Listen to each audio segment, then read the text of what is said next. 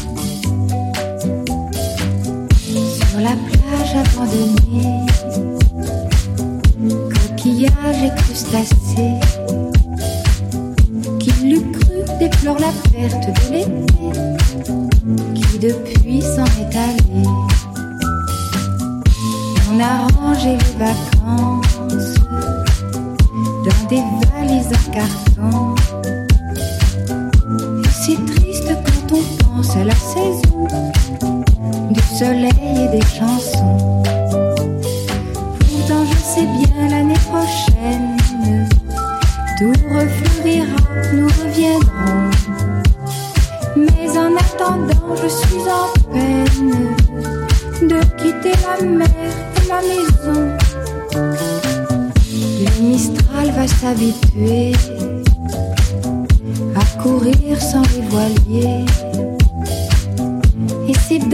chevelure ébouriffée qui va le plus me manquer. Le soleil, mon grand copain, ne me brûlera que de loin. Croyant que nous sommes ensemble un peu fâchés d'être tous deux séparés. Le train m'emmènera vers l'automne, retrouver la ville sous la pluie mon chagrin ne sera pour personne, je le garderai comme un ami. Mais au premier jour d'été, tous les ennuis oubliés, nous reviendrons faire la fête aux crustacés de la plage ensoleillée de la plage ensoleillée de la plage ensoleillée, de la plage ensoleillée, de la plage ensoleillée.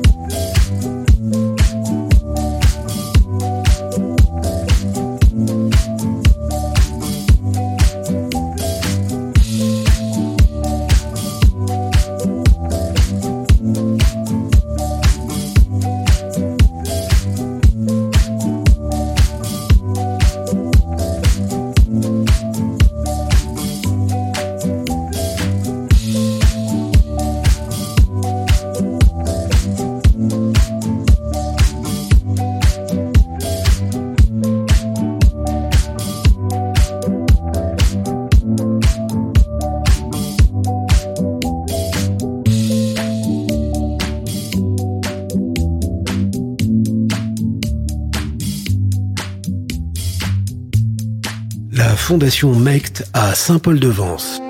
Inaugurée en 1964, cette fondation est née de la volonté d'un couple de marchands d'art, Aimé et Marguerite Mecht. Ces derniers rêvaient d'un lieu paisible où les artistes puissent s'exprimer librement, en un lieu lumineux où leurs œuvres pourraient être préservées et présentées au public. En collaboration avec des artistes tels que Joanne Miro, Marc Chagall, Alexander Calder ou Alberto Giacometti, Aimé et Marguerite ont créé un véritable temple de l'art moderne. La fondation de Saint-Paul-de-Vence, dont l'architecture a elle-même tout d'une œuvre d'art, possède en effet l'une des plus importantes collections du XXe siècle en Europe. On flâne à plaisir dans cet environnement verdoyant, des salles d'exposition au haut plafond, jusqu'au jardin ponctué de mosaïques et de sculptures monumentales. Une belle expérience artistique dans le cadre privilégié de la Côte d'Azur.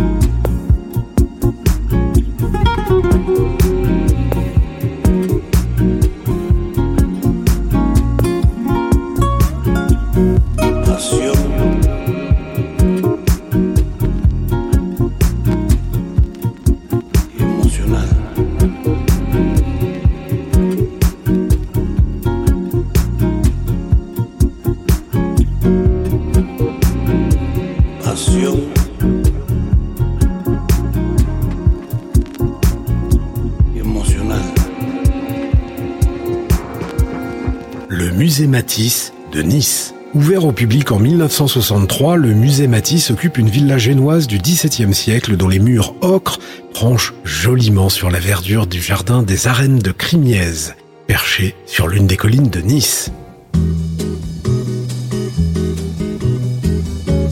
S'il est plein de charme, ce musée monographique est également unique en son genre, car il est le seul en Europe à conserver la quasi-totalité de l'œuvre sculptée d'Henri Matisse mettant ainsi en lumière une pratique que ce dernier a toujours associée à la peinture. Présentée sous la forme d'un parcours initiatique pictural, l'exposition dévoile l'intimité de l'artiste qui vécut à Nice de 1917 jusqu'à sa mort en 1954. Un exceptionnel témoignage composé de 57 sculptures, d'une trentaine de peintures, de plusieurs centaines de dessins, gravures et gouaches découpées mais non utilisées par l'artiste, d'objets personnels ou issus des collections de son atelier. Le musée fête cette année ses 60 ans, à visiter absolument.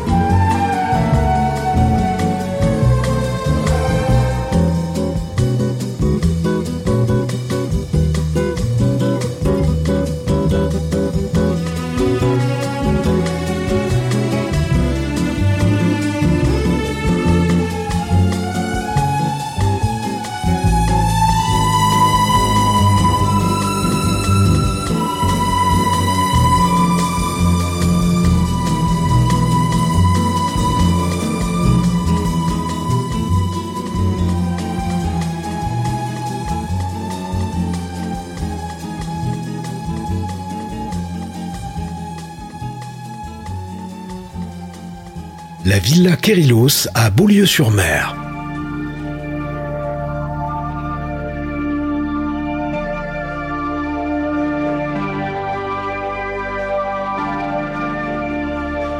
Si vous appréciez les voyages, l'architecture et l'histoire de la Grèce antique, ne manquez pas de visiter la Villa Kérilos, l'une des demeures les plus emblématiques de la Riviera.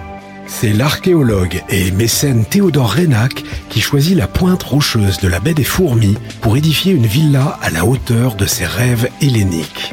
C'est l'archéologue et mécène Théodore Reynac qui choisit la pointe rocheuse de la baie des Fourmis pour édifier une villa à la hauteur de ses rêves helléniques.